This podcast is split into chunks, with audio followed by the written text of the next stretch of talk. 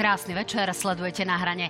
Takto o týždeň vo štvrtok večer možno budete mať problém v nemocnici nájsť svojho lekára, možno budete mať problém s tým, že vám budú chcieť odložiť vašu dlhoplánovanú operáciu a možno v nemocniciach nastane kolaps. Ale Možno nie, možno sa dohoda napokon nájde. Ako možno skončiť celý tento konflikt sa dozvieme možno od Igora Matoviča, ktorý je môjim dnešným hostom a hrá vlastne viac menej prvé husle pri rokovaní s lekárskymi odborármi. No a jeho súputníčkou v tomto dueli bude Jana Vito Cigániková, bývalá šéfka zdravotníckého výboru a poslankyňa SAS. Pekný večer vám obom.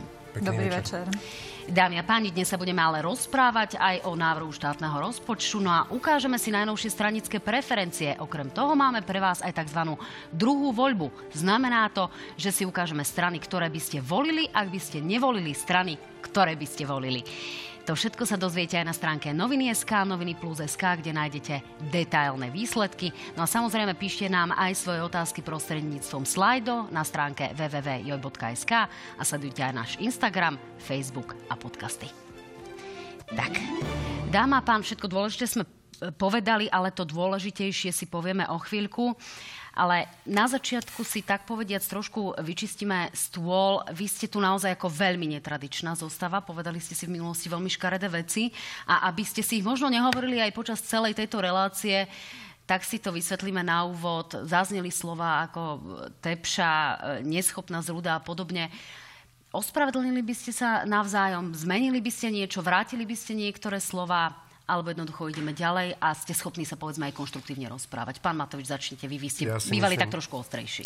Ja si myslím, že, že bude táto relácia určite konštruktívna. Uh, vážna doba nás čaká, vážnu dobu žijeme.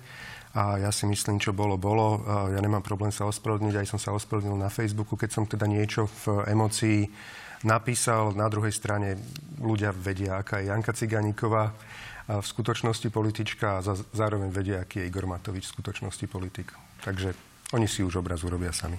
Takže asi status quo, pani Vito Cigániková, vy to ako vnímate? Aj ja, tieto slova Ja sa chcem Matoviča. ospravedlniť, chcem sa ospravedlniť ľuďom, že sme neodhadli hneď na začiatku, čo je v skutočnosti Igor Matovič zač, takže ospravedlňujem sa, bohužiaľ neskoro. Takže toto bude tradičný e, koalično-opozičný duel, zdá sa. Dáma pána, ale tá situácia je naozaj mimoriadne vážna, čiže poďme k zdravotníctvu. E, toto je viac menej zvada do tak povediac dobrých čias. Ešte jednu politickú otázku si neodpustím. E, pán Matovič, vy si viete predstaviť návrat Marka Krajčí do pozície vlastne ministra zdravotníctva, alebo už ani nie?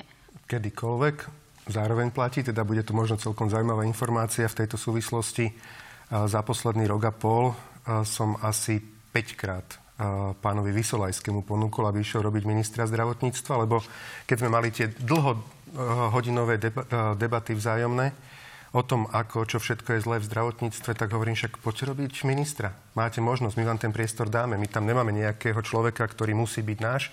Poďte, keď to myslíte úprimne, poďte ukázať, ako sa to robí. My vám dáme všetky prostriedky na to, aby ste to zdravotníctvo urobili na ten obraz, aký si želáte. A prečo to teda pán Vysolajský nezobral? Tak to už je otázka skôr na neho. Možno si tak trošku zvykol byť odborárom ten, ktorý hovorí, že toto je zlé, ale mňa naozaj úprimne mrzelo, že do toho neišiel.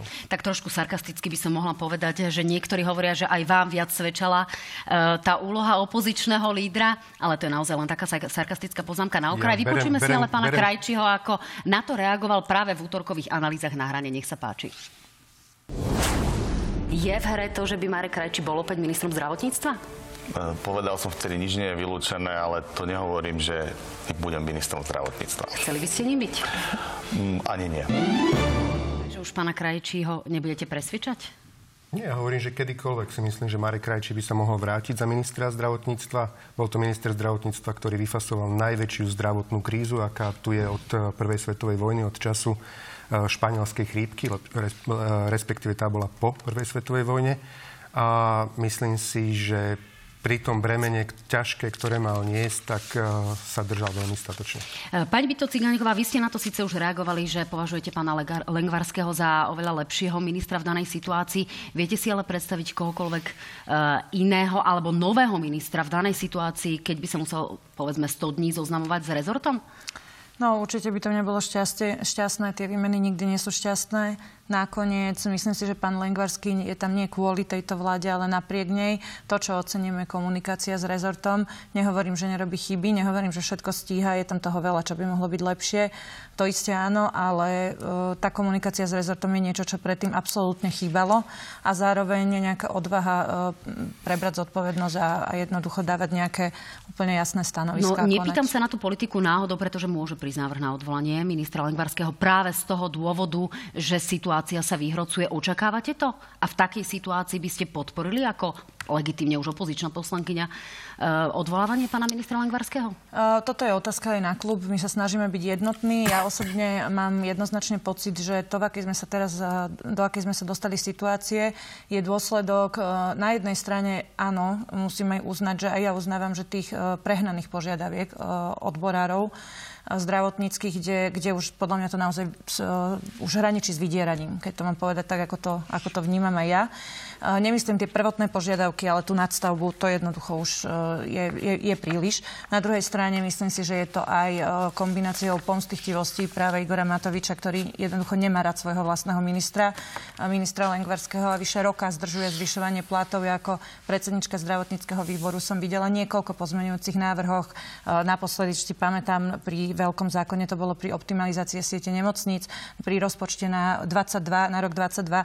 Všade boli snahy zvýšiť zvýšiť e, plat zdravotníkov a zároveň vznikla veľká analýza Inštitútu finančnej politiky a zdravotní, e, zdravotníckej zdravotníci zdravotníckej implementačnej agentúry na ministerstve zdravotníctva, kde bolo už pred rokom úplne jasné, že my musíme jednoducho zvyšovať platy, aby sme boli konkurencieschopní. Dobre, poďme ale k tomu, čo to blokoval bude. až dodnes a toto je výsledok. Dobre, poďme k tomu, čo naozaj bude. Pán Matovič, e, ten...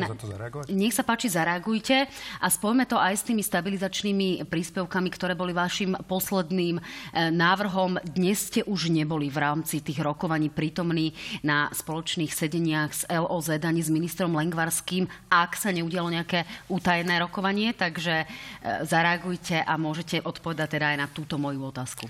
Ja som myslel, že arogancia tu kolegyne potom, ako už teda nie je predsedkynia zdravotníckého výboru, sa nejako potom e, rozplynie a že už potom bude viacej s realitou. Ale v skutočnosti pravda je taká, že my sme, a ľudia to vedia, Opakovane som navrhoval, či zvyšovať platy zdravotníkov, učiteľov, štátnych zamestnancov, ale na to v štátnom rozpočte potrebujete zároveň vytvoriť nové zdroje. Čiže potrebovali sme prijať nové dane, áno, bohatých firiem, pár, bolo to 78 firiem, Potrebovali sme takýmto spôsobom získať zdroje na to, aby sme ich dali na vyššie platy učiteľov. Oni majú ministra, alebo mali ministra školstva, ktorý trikrát hlasoval proti zvyšovaniu platu učiteľov, lebo jednoducho mu Sulik prikázal, že nepodporia vyššie dane pre zbohatlíkov, prepačte. A to isté platí pri zdravotníctve.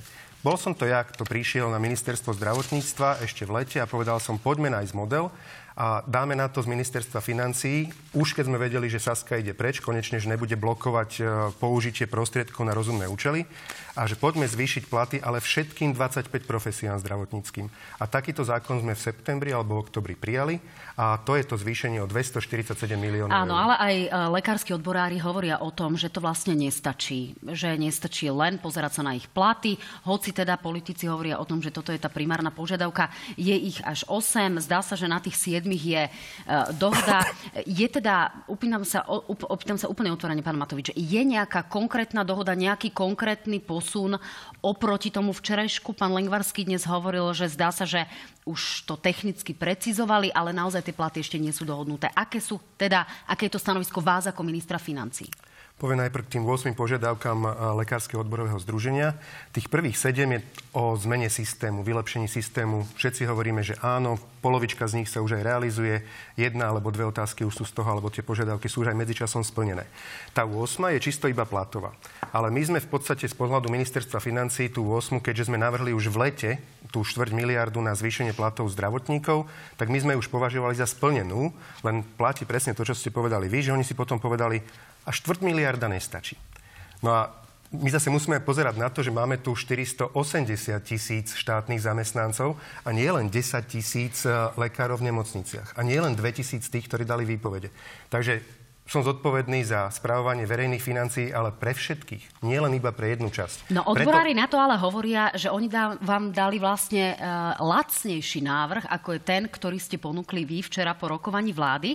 A teraz hovorím o tom stabilizačnom príspevku, ktorý by priniesol tých 10 tisíc eur jednorazovo pre atestovaného aj neatestovaného. Atestovaný lekár by ale dostal plus uh, ďalších uh, tisíc eur za každý rok praxe. praxe a e, ostatní zdravotníckí pracovníci by dostali tých 5000 eur.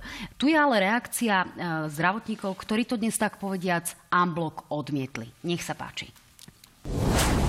Ja osobne ako lekár, pediatr so 17-ročnou praxou odmietam 27 tisíc od Igora Matoviča. Nám nejde o to, aby nám boli zvýšené mzdy. My potrebujeme v nemocniciach nových kolegov. Aby celkový systém bol lepší. Vezmete ten stabilizačný príspevok?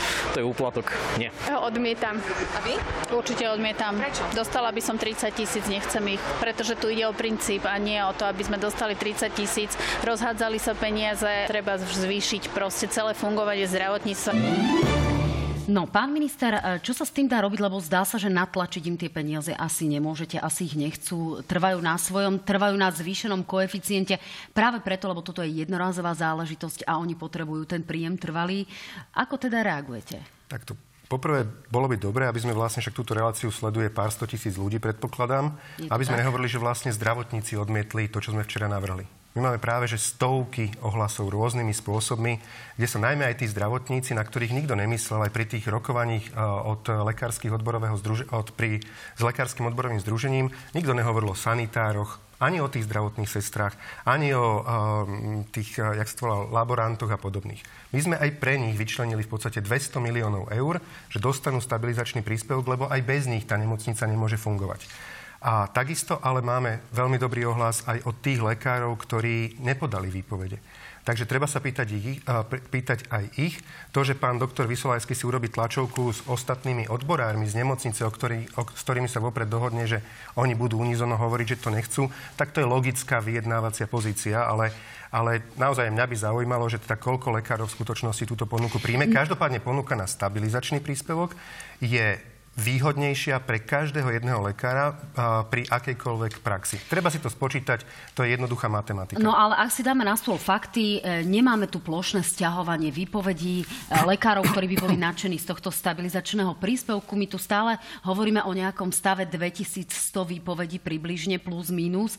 E, niektorí stiahli svoje výpovede práve preto, aby sa dali aspoň tie akutné výkony robiť v nemocniciach. Čiže pani Byto Cigániková, ako vy vidíte ten ďalší vývoj? Lebo zdá sa, že to stroskotalo na tých stabilizačných príspevkoch, alebo aspoň takto to momentálne vyzerá? No, uh, ja vám rada odpoviem, ale ešte chcem reagovať na to posledné, čo sme tu počuli v predošlom vstupe, kde Igor Matovič opäť za, zautočil na Sasku. V podstate to je jeho politická agenda uh, celý čas, vždy nájsť nejakého nepriateľa, lebo keby neexistoval nepriateľ, potom by to bola tvoja zodpovednosť, že Igor, tak treba to hodiť na niekoho iného. Počuli sme zasa, lebo Sulik, Sulik lebo Gröling. Ale áno, chcem presne povedať, že SAS nebola nikdy proti zvyšovaniu platov. Uh, Braňo Gröling bol desiatýkrát žiadať na ministerstve financí peniaze. Ani My sme boli pro proti, my sme boli proti zdaňovaniu ľudí.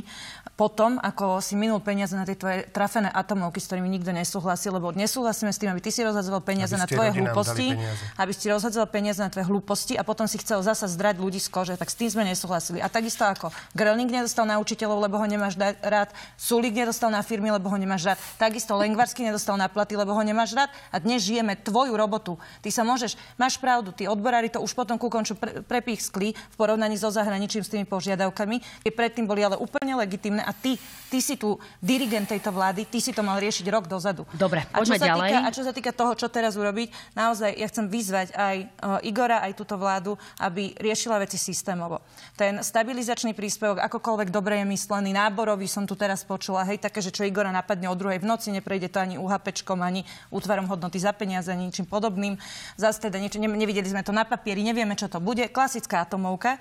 Tak nemusí to do dobre dopadnú. Čak si spomeňme, že tie atomovky predtým, hej, COVID testy za 500 miliónov, ale výsledok teda je taký, že sme mali, uh, že máme dĺžku dožitia, najhoršiu okrem Bulharska po covide, že sa nám predložila, uh, te, prepačte, skrátila dĺžka dožitia uh, okrem Bulharska najhoršia v Európe, dofinancovanie vše, všeobecky 358 miliónov, ale 20 tisíc poistencov odchádza, odloženie nemocníc 200 miliónov, ale lekári nám dávajú výpovede. Prosím ťa, kašli na atomovky, vráťme sa k systémovým riešeniam a systémové riešenie bolo to, čo bolo predtým, to bolo pomerne dobre no. a férovo navrhnuté a to treba povedať. Toto by mali lekári prijať a ja chcem aj ich vyzvať, aby mysleli na pacienta, lebo my SAS nie je na strane ani vlády, ani lekárskych odborárov, čo chcem teda vyzdvihnúť, že odborárov, lebo to nie sú zdravotníci, to Igor, nie všetci, to Igor dobre povedal. My sme tu na strane pacienta.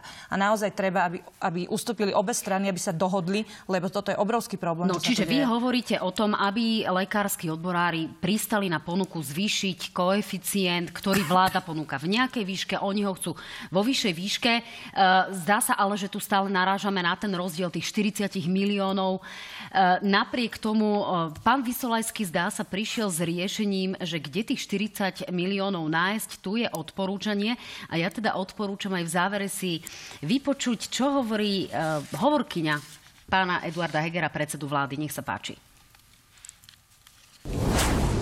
Napríklad v prípade CT, ktoré máme drahšie ako Česká republika, sa dá, e, keby sme išli na ceny CT vyšetrení v Českej republike, tak ušetríme ročne 10 miliónov eur.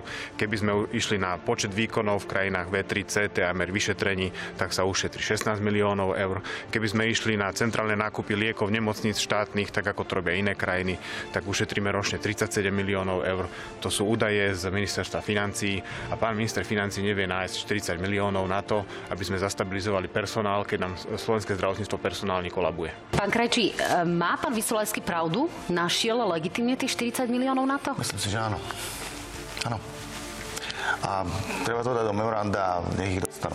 Ak pán minister financí vie nájsť 400 miliónov len tak na jeho nápad, ktorý zase musí ukázať prax, e, či bude úspešný. My tvrdíme, že nie, že ten, e, to, toto riešenie nepomôže našim nemocniciam. Keď vie nájsť 400 miliónov len tak, tak e, nechápem, ako môže byť problém nájsť 40 miliónov na dohodu, ktorú my ponúkame. Popri ponuke vlády na stabilizačný príspevok všetkým súčasným nemocničným zdravotníkom príde vláda s návrhom atraktívnych podmienok na náborový príspevok. No, e, vrátim sa k tomu poslednému. Pán Matovič, aj e, pani Janíková hovorila o náborovom príspevku. Váš čerstvý status, starý asi dve alebo tri hodinky, hovorí o tom, že vláda príde s návrhom atraktívnych podmienok na náborový príspevok s cieľom riešiť dlhodobý nedostatok zdravotníkov. O čom vlastne hovoríme? E, Zajtra... Ide stabilizačný príspevok do koša a nahradí ho náborový? V žiadnom prípade nie. My sme sa my sme poprvé teda dali tú ponuku v lete ešte 250 miliónov eur pre komplet všetkých zdravotníckých pracovníkov, hoci Lekárske odborové združenie žiadalo iba pre lekárov. My sme tam dali sestry, dali sme ostatných 23 zdravotníckých profesí, preto sme prijali zákon. Ako vidíme dnes, uh, nestačí. Celé Slovensko to vidí, vidí že vlastne ide, ide hlavne o platy a žiadali vlastne v dodatočných podmienkach, v podstate toto boli podmienky, že pri lekárovi, ktorý má 30-ročnú prax, chceli, aby sa navýšil základný plat až o 100% z roka na rok. My sme to považovali samozrejme za nenormálne, lebo aká krajina by zvyšovala platy z roka na rok o 100%. Medzičasom znížili požiadavky a teda žiadajú pri 30-ročnej praxi plus 4, 59% z roka na rok zvýšiť e, plat a pri 20-ročnej praxi plus 44%. Jednoducho na to nemáme, ale hlavne na to nemáme z pohľadu spravodlivosti v štáte. 40 miliónov. 400... Viete im dať naviac ešte 40 miliónov, keď pán Vysolajský hovorí o tom, kde tie milióny zobrať. Aj váš bývalý minister, ktorého e, v zásade vy uznávate ako odborníka, hovorí, že áno, zaslúžia si ich a pán Vysolajský má pravdu? Poprvé, to, čo hovoril pán Vysolajský, to sú položky, ktoré sme mu ukazovali, ktoré sú napísané priamo v knihe rozpočtu čiže v návrhu zákona, o ktorom sa bude hlasovať na tejto schôdzi, čo je tzv. revízia výdavkov. To sú odporúčania, kde ministerstvo zdravotníctva má šetriť v zdravotníctve a kde sa dajú ušetriť prostriedky. My z tohto približne 120 miliónov už počítame s tým, že ušetríme tento rok na neefektívnych výdavkoch, ktoré nám tu smeráci ešte zanechali a postupne sa tie zmluvy rušia. Pardon, rušia. A preto vy, trošku vykopáva otvorené dvere, respektíve navrhuje, aby sme ich našli tam, kde sme ich už našli a s čím počítame v rozpočte. Ale toto je presne to, že ak by pán Vysolajský prijal tú ponuku, ktorú som mu x krát pred viacerými ľuďmi hovoril a bol by ministrom, mohol to realizovať. Mohol ukázať, že môžeme mať teda naozaj na Slovensku rakúske platy doktorov. Ja som rád, že tá ponuka, ktorú sme dali, tá, čo už je prijatý zákon, tá je o chlp, o nejaké 3%, nie, pardon, 5,5% nižšia ako v Českej republike priemerné platy. Tak, ako je prijatý zákon. Hoci ostatné platy sú o 19% nižšie, alebo opačne v Čechách sú o 22% vyššie ako na Slovensku. Dobre, ponúkli sme napriek tomu, že... Tak oni, že... oni tvrdia, že to porovnanie úplne nesedí, pretože tu sú naozaj nadčasy významné a tak ďalej. Ale Vy ste to tiež keď, keď porovnávame, prepáčte, keď porovnáme iba základné platy, ten rozdiel náš v porovnaní s českými platmi je dramatickejší. To, čo vlastne už dnes základné platy, ktoré máme schválené v zákone voči Českej republike. Ale poctivé je naozaj pozerať všetko, čo máte na výplatnej páske a vtedy nám vychádza, že podľa prijatého zákona na budúci rok bude priemerný plat lekára v nemocnici 3950. Navrhli sme, aby bol 2300, to až vychádzalo, to by boli už o 3% vyššie platy ako v Českej republike. Ale oni hovoria, nie, nestačí a chcú 59% pri 30-ročnej praxi. Ale ja hovorím ešte raz, ja strážim tie peniaze a potrebujeme ich rozdielovať a preto ich šetríme, aby sme ufinancovali 480 tisíc ľudí. No, pani Byto Ciganíková, zareagujte a vrátime sa k tomu náborovému príspevku, lebo ste mi o toho odplávali, ale to by som si naozaj nerada nechala ujsť. Ja rada zareagujem. Poprvé, nie je to 40 miliónov preto, lebo v tomto má Igor Matovič pravdu, že vy nemôžete naozaj e, zdvihnúť takto platy len jedným. Ako náhle by sme to urobili lekárom v nemocniciach, úplne oprávnene sa začnú pýtať sestry, ošetrovateľ vyšetrovateľia, laboranti, a toto hovorím úplne v dobrom, pretože aj tí majú na, samozrejme nárok. Rovnako nikto z nás si nemyslí, že by nemali nárok. Hasiči, učitelia, kdokoľvek, policajti, rozumiete? Čiže uh, naozaj sa s tým akože spustí reťazová reakcia chcieť, aby boli platy rovnaké alebo konkurencieschopné, lebo oni nikdy nebudú rovnaké ako v Česku, keďže Česko potrebuje na fungovanie našich zdravotníkov. Keď my zvýšime, o pár mesiacov zvýšia aj oni. My sa nikdy nedopracujeme takýmto spôsobom, že k presne rovnakému. Toto je fér chcieť, aby mali, aby mali rovnaké platy alebo konkurencieschopné platy. Je fér žiadať tie systémové podmienky. Konečne mali si žiadať aj 10 rokov dozadu, kedy pán Vysolajský chodil a blokoval aj s pánom Kolárom zo Slovenskej lekárskej komory vtedy každú jednu reformu, ktorá sa Čiže čo s tým koeficientom? Ale. Čo s tým navýšením? Dá sa hovoriť o tom, že im ponúknete, alebo že je tu nejaký priestor ponúknuť im nejaké nižšie ako ich požadované navýšenie? To, čo treba robiť, je toto, pani redaktorka. To, čo treba robiť, je toto. Keď si pozriete, tak v Českej republike, keď už sa porovnávame vlastne Slovenská Česká republika, tak uh, toto je príspevok na poistenca štátu. Toto je tá platba, ktorá vlastne, ktorú vlieva uh, štát do poisťovne a poisťovne následne platia poskytovateľom a nielen nemocniciam, aj ambulanciám, všetkým ostatným. A tie z toho platia napríklad platy, ale aj všetky ostatné náklady. A keď sa pozriete, tak naozaj v Českej republike od roku 2020 stúpol o 44% tento poplatok na 78 eur za jedného poistenca, zatiaľ čo v Slovenskej republike je to z 33 na 32 eur to je, to je že nula. Tak naozaj, keď, keď, e, keď u nás platíme za poistenca štátu 32 eur, je plánované 33 v roku 2020 a udržujeme to a v Čechách je to 78, tak to nevieme ústať. Toto treba urobiť. To ale Zároveň hovoríme hovorím, o celkovom systéme, nehovoríme len o platoch v no, tomto no, ale prípade. To, ale platy inak neviete dať ako tak, že, ich, že vyplatíte tým poskytovateľom, tým riaditeľom nemocnic peniaze na to, peniaze, aby mali aj na platy, ale napríklad ja si myslím, že my by sme nemali dávať úplne rovnako všetkým, bez ohľadu na na to, či ten lekár je v robote, alebo teda on v robote je, ale či operuje do, do 13. alebo do 20. koľko napríklad pacientov vybaví, aké má výsledky. Všetkým rovnako jednoducho nie je správne. Čiže dajme riaditeľom budget, nech si oni rozhodnú, či dajú na platy, či, ma, či dajú na odmeny, či dajú na náborový príspevok, lebo on sám o sebe nie je zlý nápad, len zle je to helikoptermany, že všetkým no, počkajte, všetko, my ešte nevieme, aký je presne Čiže, ten náborový príplatok, to nám teraz pán Matovič to, ak dáte riaditeľom Rozumiem. budget, tak oni vedia, čo robiť, ale treba toto urobiť naozaj cez efektívne a hlavne normálne systémové financovanie a nie nápady o polnoci a atomovky. To jednoducho nefunguje. Nie je to, do, nie je to takto dobré. Rozumiem, len ľudia by ma asi mali vedieť, že to nie je nejaký klasický bežný príjem, že tí mnohí lekári majú služby a príslužby ďaleko prekračujú často Pozor, zákonník práce. toto hovoria odborári. Naozaj, teraz to hovorím ako opozícia, preto to hovorím ja, aby teda e, bolo jasné. Ja to že... hovorím ako človek, ktorý pozná takých lekárov. Ja viem, ja len chcem povedať, že pozor, že naozaj je pravda, že tu porovnávalo ministerstvo hrušky s hruškami a teda v tej sume, ktorú, ktorú prezentovali, naozaj boli, e, bolo, bol, bolo, boli rovnaké údaje použité ako v Českej republike. Čiže a okrem toho, keď sa hovorí, hovorí o tých peniazoch, jasné, že tam treba zarátať aj tie príslužby, aj tie nadčasy, lebo to bude treba zaplatiť. To ale neznamená, že si tie peniaze nezaslúžia. Len teda hovorím, že niekedy aj mne sa zdá tá komunikácia aj z druhej strany neférová. neférová. Myslíme prosím všetci na pacientov, trošku skľudnime a používajme fakty.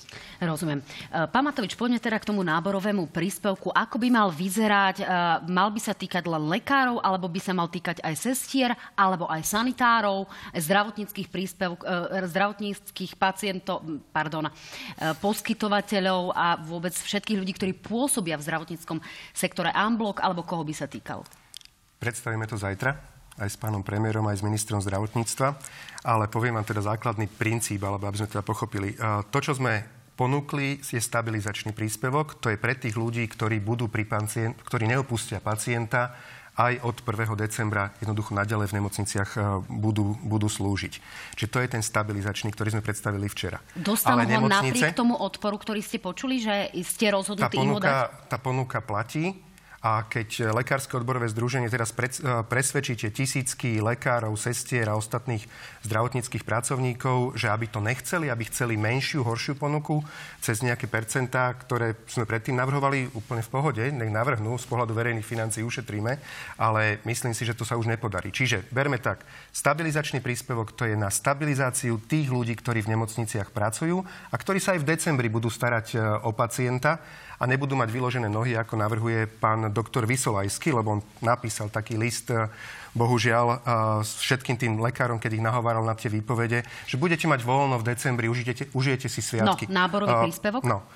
A Čiže títo dostanú stabilizačný, aby sme stabilizovali nemocnice, aby nemocnice chránili naďalej zdravie životy.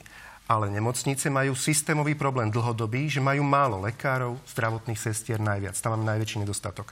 A preto chceme vytvoriť priestor, aby nemocnice automaticky, keď budú chcieť získať skúseného, napríklad vyštudovaného Slováka v Brne, ktorý ale skončil e, v nejakej českej nemocnici, tak dajme mu ponuku atraktívnu na to, aby prišiel sem. Čiže aby sme mu dali náborový príspevok, aby bolo pre neho zaujímavé prísť pracovať späť na Slovensko. A to predstavíme zajtra. To Čiže znamená, že dostane peniaze to... človek, ktorý príde zvonku a bude robiť tú istú prácu ano, ako, náborový... ako slovenský, slovenský lekár, ano. ktorý na ňo bude krivo pozerať, Nie, že nebude. prečo ja som tu s našimi pacientmi Nie. a nikdy Nie. som neodišiel? Nie, nebude pozerať krivo, lebo ten slovenský bude mať stabilizačný príspevok a ten, ktorý prišiel Slovák, možno ktorý prebehol cez českú medicínu vyštudovanú a išiel robiť do českej nemocnice a vráti sa späť na Slovensko, tak dostane náborový. Čiže nebudú si závidieť, nebojte Nie je to sa. trošku komplikovaná atomovka, pán Matovič? Práve, že ja si neviem predstaviť jednoduchšiu vec.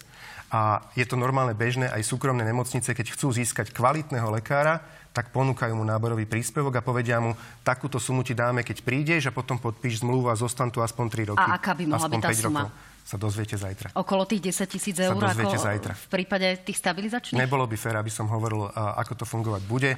Bude to mimoriadne atraktívne. Chceme pomôcť všetkým nemocniciam, aby to tu nebolo o tom, že sa zatvára oddelenie, pretože nemáme zdravotné sestry. A naše sestry chodia do Rakúska s prepačením rakúskym dôchodcom zadky utírať, lebo tam zarobia dvakrát viac. Čiže chceme no. pomôcť nemocniciam, aby mohli mať peniaze na to, aby prilákali sestry, prilákali lekárov, aby sa tu nemocnice starali o zdravie a životy.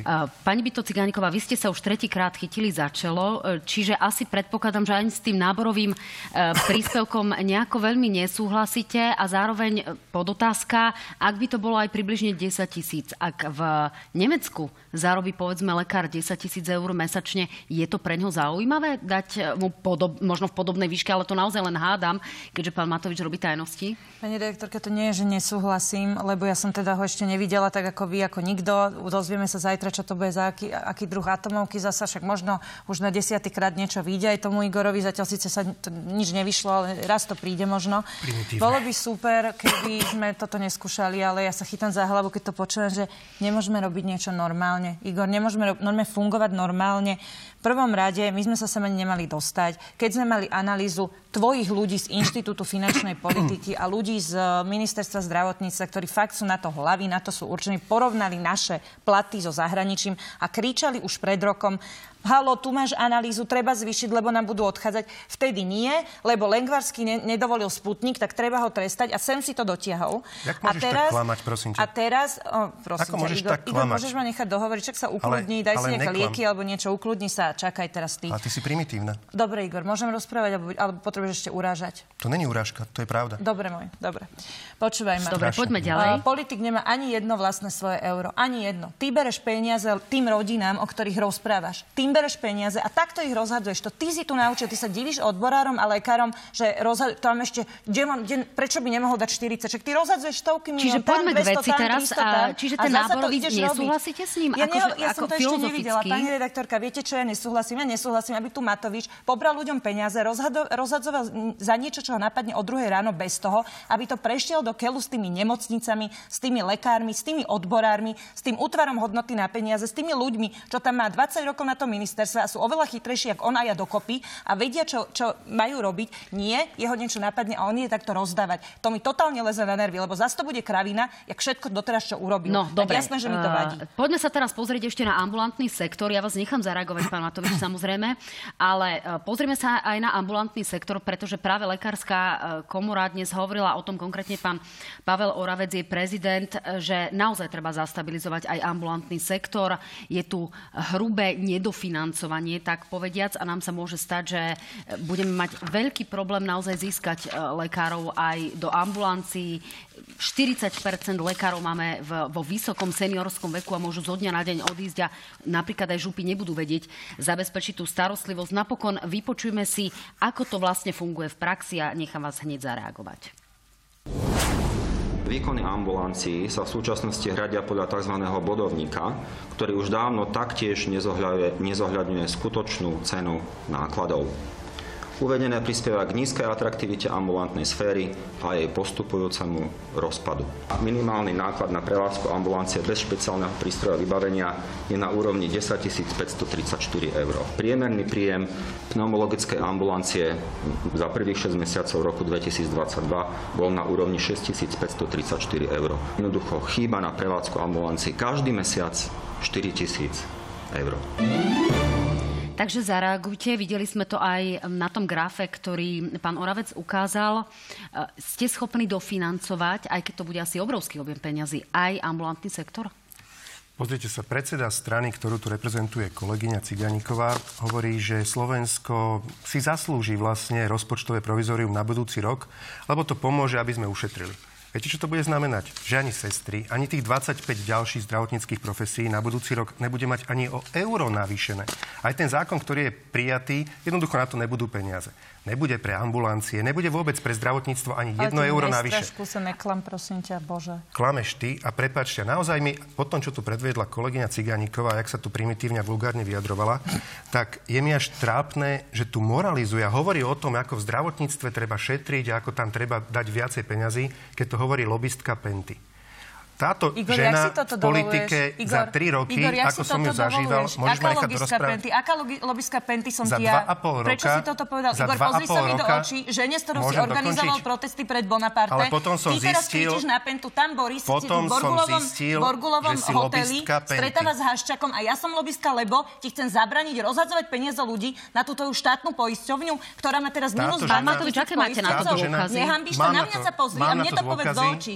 Očí. V Ubožiak, pohode ti poviem. Ubožiak, čo mi povieš? Si do- lobistka Penty a v politike za si za toto, dva a pol za roka toto. Doteraz som ťa brala, doteraz som ťa brala jak blázna. A keď dojdeš na psychiatrické oddelenie a niekto za tebe, na Dobre. teba začne vykrikovať, kývneš rukou. Za toto na teba podám trestné oznámenie. Úplne v pohode. Pretože toto nemáš Poslúž právo si. hovoriť. Si Bol Friedman, Penty. lobista Penty? Bol, lebo hovoril to Penty. isté, čo ja. Nie. Ty si iba, vy ste iba modlitebný krúžok amatérov, ktorý nerozumie Dobre. tomu, že trh Dáma a konkurencia si dôležitý a ty si chudá. V tejto chvíli e, to musím zastaviť z úcty k ľuďom, ktorí naozaj čakajú na to, či sa im zavrú nemocnice a tie e, neoperované kolená a možno aj naozaj rakoviny budú musieť počkať práve preto, lebo politici nevedia nájsť nejakým spôsobom výsledok a dohodu. Čiže, čo Čiže urobíte s ambulanciami a ako nejakým spôsobom rozhýbate ten systém, ktorý naozaj možno zmrzne na budúci štvrtok? Je tu jedna finančná skupina, ktorá sa nazýva Penta a len uh, zo zdravotníctva pri jednej finančnej operácii ukradla 440 miliónov eur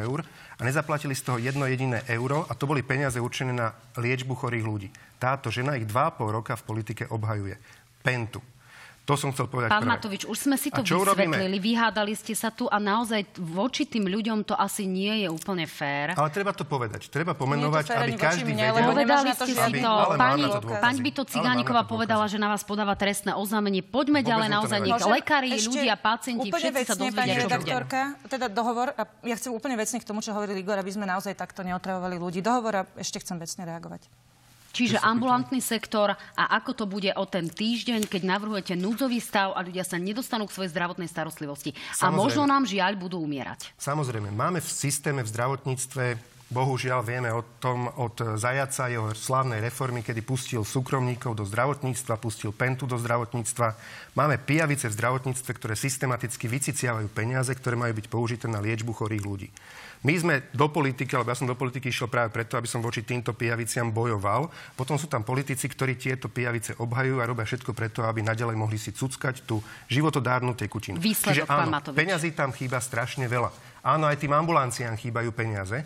Na druhej strane tu máme z druhej strany ľudí, ktorí obhajujú len chránia z bohatlíkov a nechcú mi dovoliť, aby som zvýšil dane extrémne zarábajúcim firmám. Je to 78 firiem, ktoré, ktoré majú extrémne vysoké zisky a aby sme získali peniaze na to, aby sme ich mohli dať do zdravotníctva, na to, aby sme si chránili životy a zdravie. Pretlačíte ten bankový odbod e, cez Ja pevne, parlament? verím, ja pevne verím, že pretlačím, že sa nájde dostatok zodpovedných ľudí, aj keď títo budú bojovať za tých zbohatlíkov, len, lebo jednoducho vždy to robili v politike, vždy chránili len zbohatlíkov a ubližovali obyčajným ľuďom. Chcem ale povedať ešte jednu e, dôležitú vec. Ako som slúbil 200 eur na dieťa, tak dnes prezidentka finálne podpísala 60 eur prídavok na dieťa.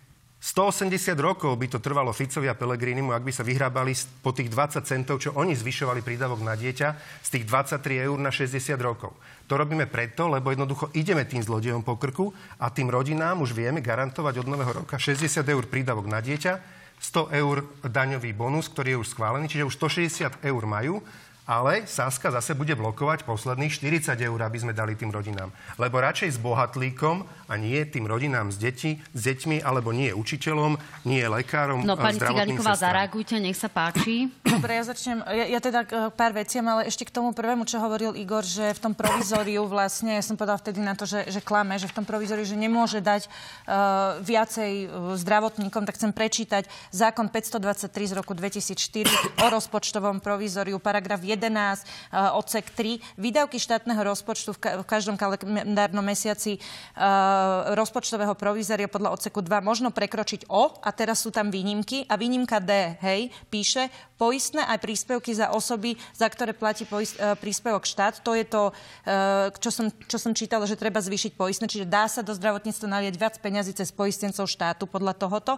A takto isto je to napísané aj na platy, na ktoré majú teda fyzické právnické osoby právny nárok, úhrady dávok a príspevkov, a, e, na ktoré majú teda právny nárok. Čiže úplne, zákon úplne jasne hovorí, že výnimka na toto existuje. Samozrejme, že keď teda to nebude vedieť minister zmanéžovať, tak môže to dopadnúť aj zle. Ale je tam cesta aj v rozpočtovom provizóriu, aby minister financí tie podstatné veci dofinancoval. Preferujete rozpočtové provizorium Neprefer- pred predčasnými voľbami, ktoré. Ja dokonca chcem pán Kolár dopovedať. je ochotný opozícii odmávať? Ja len chcem dopovedať, že to nie je, že preferujem. To je o tom, že a keďže naozaj sme rozpočet dostali v takomto stave a tak zlý, ako je, tak to provizorium, pokiaľ sa nedohodnú s fašistami, čo je dosť možné, však s, tými, s nimi to ide, tak jednoducho e, je, môže byť, ale to nie je nástroj, ktorý bude že celý rok a nie je to ani nástroj, ktorý hovorí, že ho oprávňuje potom nepomáhať ľuďom.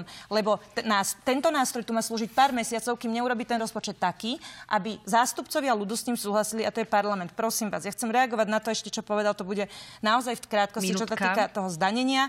Ako hovorí, že tí zbohatlíci, tak poprvé tí, tí, ktorých ty nazývaš zbohatlíci, to sú tí ľudia, čo ti tú party platia, to sú ľudia, čo chodia do práce a miesto svojim rodinám dávajú peniaze tebe a tých rozhadzuje. 70 Druhá firiem. vec, napríklad telekomunikácie. Čo myslíš asi, že spravia, keď ty nakážeš zvýšiť dane? Však to samozrejme. prevedú do tých cien. A čo si Jasné, myslíš, že spravia? No preto sú... No nie, Igor, tak Dobre, akože ja neviem, že je na tom nelogické, eh, je tu naozaj aj návrh pána Kolára. Je tu návrh aj pána Kolára, ktorý eh, bol, by bol ochotný to nejakým spôsobom eh, dovoliť opozícii, aby jednoducho zahlasovala za štátny rozpočet a dovolil im presadiť predčasné parlamentné voľby, ktoré by mohli byť do konca júna. Je toto stále v hre? Mali ste k tomu aj koaličnú radu.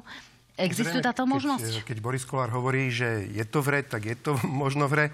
My sa budeme snažiť nájsť e, dostatok rozumných a zodpovedných poslancov z tých 150 takých, ktorí nebudú politikárčiť, ktorí sa neriadia heslom, čím horšie pre krajinu, tým lepšie pre ich preferencie, lebo teda však ideme ublížiť teraz Matovičovi a teda to nám strašne pomôže. My sme v katastrofickej kríze, však máme tu, a to nehovorím teraz o, o, to, o tej hrozbe, čo sa môže stať v nemocniciach, ale máme tu uh, kopu kríz, ktoré potrebujeme financovať. Máme za, pardon, za plotom vojnu, ktorú vieme, že, že môže hoci ako dopadnúť. Máme utečencov, energie nám drasticky rastú, my potrebujeme ľuďom pomáhať, potrebujeme domácnostiam, firmám pomáhať, ale je tu bohužiaľ skoro polovička poslancov v parlamente, ktorí si povedia, že sa len pár No ale eh, Rada pre rozpočtovú zodpovednosť vám dnes povedala, že vy nemáte kryté e, niektoré tieto nápady ako rodinný balíček, napríklad, ale aj rodičovský bonus, ktorý je momentálne problém.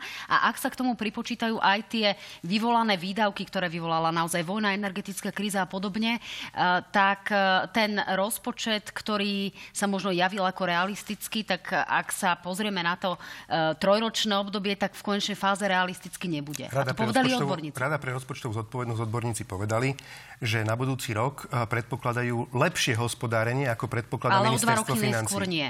Samozrejme, však o dva roky neskôr už tu zase bude ďalšia vláda. Dúfam, že nebudú mať takú, takýchto ľudí, ktorí budú ubližovať či vo vláde alebo v opozícii. A bude si asi vládnuť, bude môcť príjmať zodpovedné rozhodnutia. Budú predčasné voľby, a, aby prešiel rozpočet? A ja pevne verím, že tá nasledujúca vláda nebude mať všetky možné krí, eh, krízy na krku a nebude sa musieť starať a riešiť naraz petoro rôznych kríz, ako my sme tu mali za tieto Predpokladáte vy predčasné voľby? Ja dúfam, že predčasné voľby nebudú, lebo keď budú predčasné voľby, tak sa obávam, že to budú posledné demokratické voľby. Čiže presvedčili ste o tom Borisa Kolára, že nebudú? A to nie je o tom, že presvedčiť Borisa Kolára. Budeme sa snažiť, aby sme našli dostatok zodpovedných poslancov v parlamente, ktorým na ľuďoch záleží ktorým nebude záležať na svojom vlastnom egu, na tom, ako, aby si užívali, že teda áno, teraz sme utopili rozpočet, ublížili sme im a rituálne no. tance tancovali. Tento rozpočet je o pomoci ľuďom a firmám. Tak počkáme, ako budú 7 miliard hlasovať eur na, ľudia, ktorí prišli na, na kandidátke extrémistov? Na pomoc ľuďom, alebo teda domácnostiam a firmám v ťažkej situácii, v akej sa v súvislosti s energiami nachádzame. Iba absolútny cynik môže chceť, aby sme mali rozpočtové provizorium a necháme tie domácnosti na pospas osudu. To len človek, ktorému absolútne nezáleží na ľuďoch. Zareagujte, pani Ciganíková, a ideme na preferencie. Otázku, keď tak strašne chceš pomáhať tým firmám, tých ľuďom, tým zdravotníkom, prečo si nechal uh, 3,5 miliardy u seba vo, svo, vo svojej peňaženke tzv. verejnej pokladničnej správe a nedal si to do tých rezortov, lebo ľahšie by sa ti získavala podpora. A moja druhá otázka je, ak si toto urobila, myslíš to tak úprimne a vážne, prečo si neprišiel o tom rozpočte rokovať predtým, ako si ho verejne, ako si ho verejne predstavil? Mohol si predsa skúsiť aj s nami, aj s inými rokovať a zložiť zložiť ho tak, aby mal väčšiu tak, šancu príležitosť ešte bude v parlamente. Veď tebe to Poďme v skutočnosti na, na tom, Igor, nezáleží. Ty len rozprávaš. Pán Janka, Matovič už k tomu povedal svoje. Ak by, sa, ak by sa do tej témy vyznala, tak by som ti na to odpovedal, tak tu by sme zabíjali čas. Dobre, Jasné. dajte prosím. Dobre, nech sa páči, ideme na preferencie. Tak, tu máme výsledky uh, nameraných preferencií agentúry AKO práve exkluzívne pre reláciu na hrane televízie Joj, hlas 19,5%, Smer 16%, Progresívne Slovensko 11,5%, SAS 10,8%, Oľano 7,5%, Smer rodina 6,9%, Republika 6,3%, KDH 6,1%. No a do parlamentu by sa nedostala 4,2% na SNS, Aliancia 2,6%, Kotlebovci 1,9%, za ľudí zrovna rovnakým výsledkom 1,9, Maďarské fórum 1,8, Dobrá voľba umiernený 1,5%. Ostatné strany a hnutia majú menej ako 1%. Ak sa na to pozrieme z pohľadu obsadenia v parlamente, tak by sme v parlamente mali až 8 strán a tuto máme hlas 35 mandátov, smer 29, progresívcov by bolo v parlamente 20, 19 ľudí z SAS, 13 ľudí z Oľano, 12 Smer rodina, 11 ľudí z Republiky a 11 kresťanských demokratov. No ale zdá sa, že žiadna z kombinácií by v úvodzovkách nevydala na e, trojčlenú vládnu koalíciu, ani tá koalícia, o ktorej vy rád hovoríte, pán Matovič. To znamená, hlas SAS a PS by nemala dosť, mala by len 74 hlasov, dokonca by museli mať napríklad KDH, ktorý by to vydalo na 85. Ako hodnotíte tieto výsledky, pán Matovič? Úprimne, ja som nepočúval.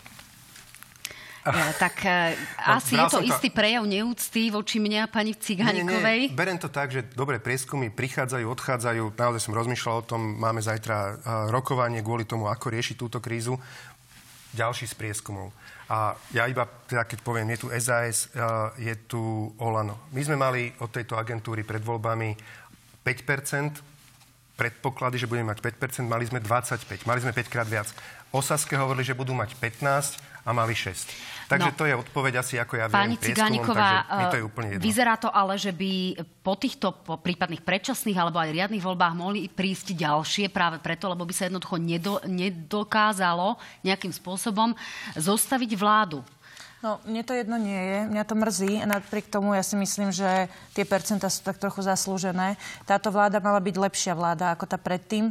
Mali sme dokázať ľuďom, že svet bez Fica je niečo, čo pocítia ako lepšie v svojich životoch a zobrali sme im nádej. Igor, ty si im zobral najmä nádej. Zobral si nádej aj nám. Nádej. No tak my sme pre, od teba odišli, lebo to sa fakt nedá takto. Presne toto. To sa nedá takto. No tak v tejto chvíli Takže ja chcem musíme povedať, končiť. že ma strašne mrzí, že každým dňom rastie Fico s Pelegrinim, každým dňom rastú fašisti a naozaj si myslím, že to, na toto netreba čakať dlhšie, lebo lepšie to nebude. Igor sa nezmení, to ste videli aj tu.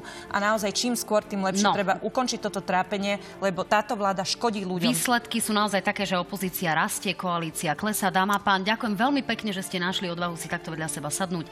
V relácii budeme pokračovať ešte otázkami divákov na Facebooku. No a kým začneme odpovedať na vaše otázky, ešte si predstavíme ten exkluzívny prieskum agentúry ako pre reláciu na hrane, ktorý sa týka druhotného triedenia a teda druhej voľby. Znamená to, že si predstavíme strany, ktoré by ste volili v prípade, že by ste nevolili tú stranu, ktorú ste voliť chceli. Tak tu ako druhá voľba výťazí SAS na úrovni 13,9%, druhý sú progresívci 10,8%, Smer by volilo ako druhú stranu 9,7%, hlas 9,3%, Smerodina 7,3%, Oľano 6,7%, Republika 4,5%, SNS 3,9%, KDH 3,6%, a za ľudí 3,4% a Kotlebovcov 3,3%. Ostatné strany by získali len približne 1,5 a menej percentá. No a čo sa týka prechodu voličov medzi stranami, tak poďme sa na to pozrieť v takom dlhom rade. Hlas má pomerne e, rôznorodú voličskú štruktúru, 26%, ale tvoria ľudia, ktorí v prípade, že by voliči nevolili hlas, volili by smer. Pokiaľ sa na to pozrieme z pohľadu smeru, až 38% voličov smeru by v druhom prípade ako druhú voľbu volilo stranu hlas. Keď sa pozrieme na strany ako SAS a Progresívne Slovensko, je tu naozaj výrazný prienik pokiaľ ide o voličov progresívneho Slovenska, až 75% ich voličov v prípade povedzme nesúhlasu s konaním progresívneho Slovenska by volilo SAS. Čo sa týka Saskárov, 46% by volilo progresívne Slovensko. No a ešte sa pozrieme na Oľano. Oľano je hnutie, ktoré má naozaj veľmi rôznorodú voličskú štruktúru, takže v prípade, že by uh, Oľano urobilo nejaké kroky, s ktorými voliči nesúhlasili a chceli sa presunúť inde, tak naozaj to portfólio je veľmi široké. Uh, pani Bito Cigániková, uh, tá reakcia by sa týkala skôr vás. Toto by znamenalo istú príbuznosť s voličmi progresívneho Slovenska. Znamená to, že je to váš potenciálny budúci partner koaličný natoľko silný, že by pre vás bol prvou voľbou? Určite áno. Ja poviem na rovinu za seba. Pre nás progresívne Slovensko je partnerom veľmi blízkym v otázke osobných slobôd najmä. V tých ekonomických slobodách sa trošku líšime. Progresívne Slovensko je za viac štátu, viac tej oni to volajú pomoci rovnako ako Igor, ale to znamená zobrať viac peňazí ľuďom a rozdávať peniaze, ktoré niekto iný zarobil.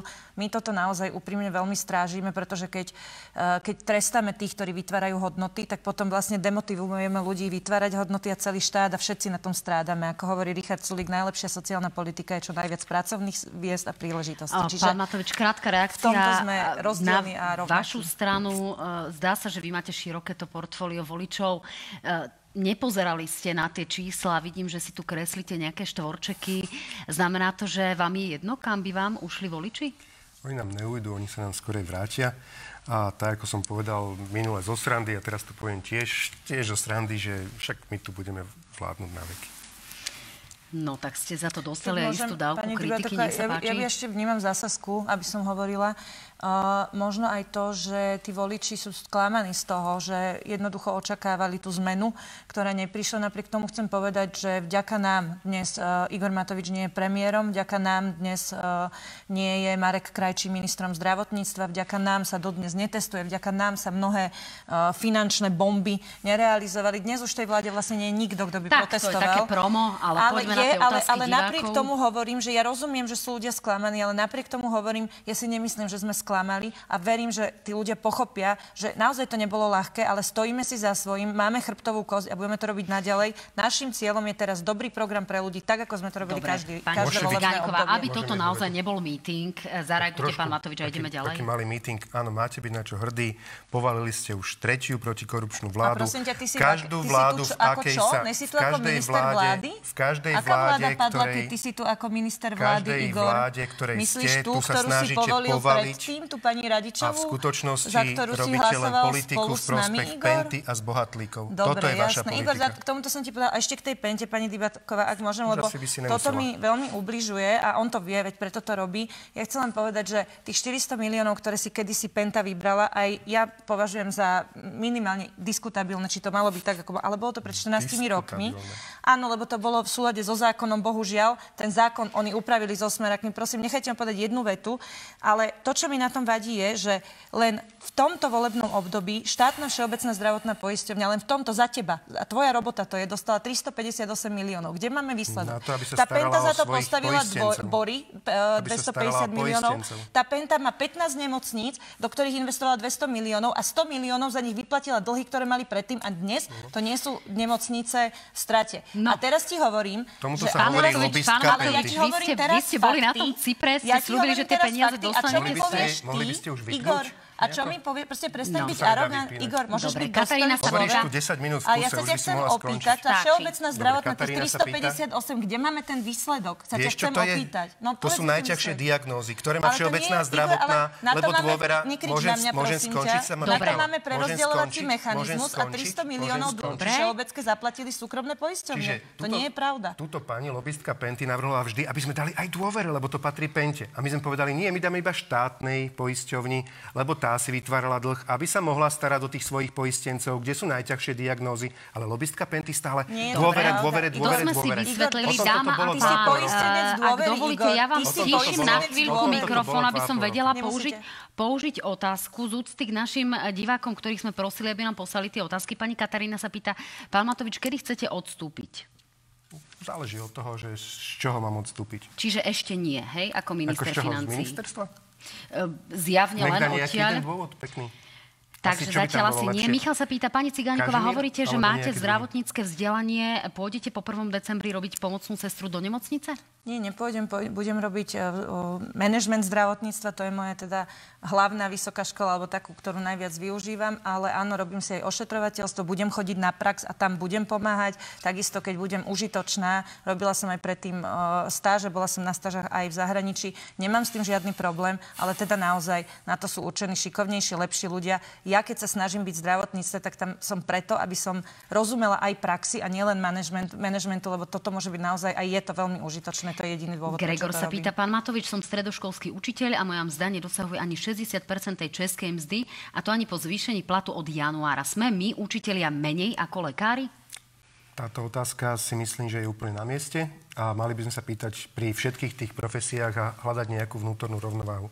Lebo keď povieme, že teda to, čo žiadajú dnes odborári, tak a, oni chcú, aby vlastne na Slovensku lekári v priemere zarábali asi o 10% viac ako v Čechách.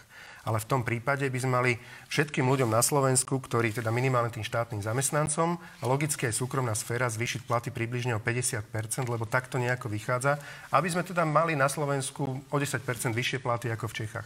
Čiže mal, ten štát by mal byť schopný zabezpečiť nejakú spravodlivosť pri prerozdeľovaní spoločných peňazí, lebo to nie sú súkromné, to sú Aby sme spoločné. ešte odpovedali pánovi Gregorovi, chystáte ešte niečo dovolie pre učiteľov? Nie, ja iba hovorím, že tá otázka je úplne legitímna. Ja sa My pýtam, sme, ja sa pýtam, sme či teda nachystali do volieb, my sme nachystali nie, že do volieb, ale v súlade so spravodlivosťou od nového roka 12-percentné zvýšenie a od septembra ďalšie 10-percentné zvýšenie platu. Čiže od septembra de facto v porovnaní so súčasnosťou je to plus 23,2% navyše. Tak možno by som sa mohla opýtať na nejaký náborový príspevok pre e, učiteľov. Uvidíme. Áno, ešte prepačte, je to podľa mňa úplne legitímne. My keď to, eh, keď to uh, lekársky odborári preženú, na konci tento štát celý bude štrajkovať, všetci budú chcieť mať uh, české platy, alebo o 10% viac ako české platy a tento štát sa nám rozsype v rukách a budeme sa len čudovať, že sa staneme guberniou Ruskej federácie. Ale ty rozumieš, že to je tvoja toto nás čaká. Nie, to je zodpovednosť strany, ktorá robila Neútoč, opozíciu. ale ty rozumieš, že si to mohol pred rokom Môžem vyriešiť. To odpovedať? nie sú na vine tí Toto lekári, ani Saska, ani všetci okolo, toto ale ty, ty si dostal Neskáž mi, 25% prosím mandát. Zodpovednosť strany Kruciálna chyba tejto koalície bola, že sme zobrali nejakú Sasku, A opozíciu testy. donútra. Ideš? Prestan si No trápna. Si Dobre, trápna. pani skončiť pýta sa pani vetu? Lucia, Prepáčte. že a, ako vášho voliča má už dosť štve, že sa neviete zaradiť ani do opozície, ani do koalície. Už sa konečne rozhodnite, Dybáková, Lucia. Ježiš, dopovedať Luciu. Takže toho, aby jednu vetu a vy to, vy to môžete, Môžete? potom zodpovedať. Tak. Nech sa páči. Čiže kruciálna chyba tejto koalície bola, že sme si zobrali Sasku donútra do koalície, ktorá od začiatku, od prvého dňa začala robiť zle vlastnej koalícii. A v ťažkej dobe potom to aj tak vyzeralo. Čiže som veľmi rád, že sú preč.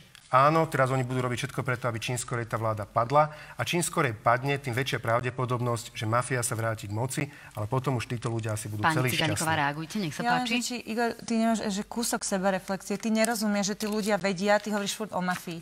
Ľudia vedia, čo je Fico zač. Podľa mňa to určite nezabudli. Aj čo robil, aj ako sa tu žilo, aj že tu umožnil prostredie, kde si vrahovia mysleli, že im prejde vražda. Ty nerozumieš, že ty vládneš tak, že tí ľudia si napriek tomu, že vedia, čo je Fico, myslia, že ty si ešte horší. Ty nerozumieš, že je ti zbytočné sa vyhovárať na všetkých okolo, že ty si dostal mandát, ty si dirigent toho orchestra a ty si to pokazil. Si trápna, Janka. Dobre. No, posledná Lucii, otázka. Lucii by som chcela povedať, že jej úplne rozumiem a mám rovnaký pocit. Uh, ja, ja chcem len tiež našich voličov, ľudí, ktorí sledujú našu prácu, poprosiť o to, aby pochopili, že tá situácia nie je jednoduchá práve preto, ako, ako sa to vyvíja. Na jednej strane sme v opozícii s Ficom, ktorého sme si nevybrali.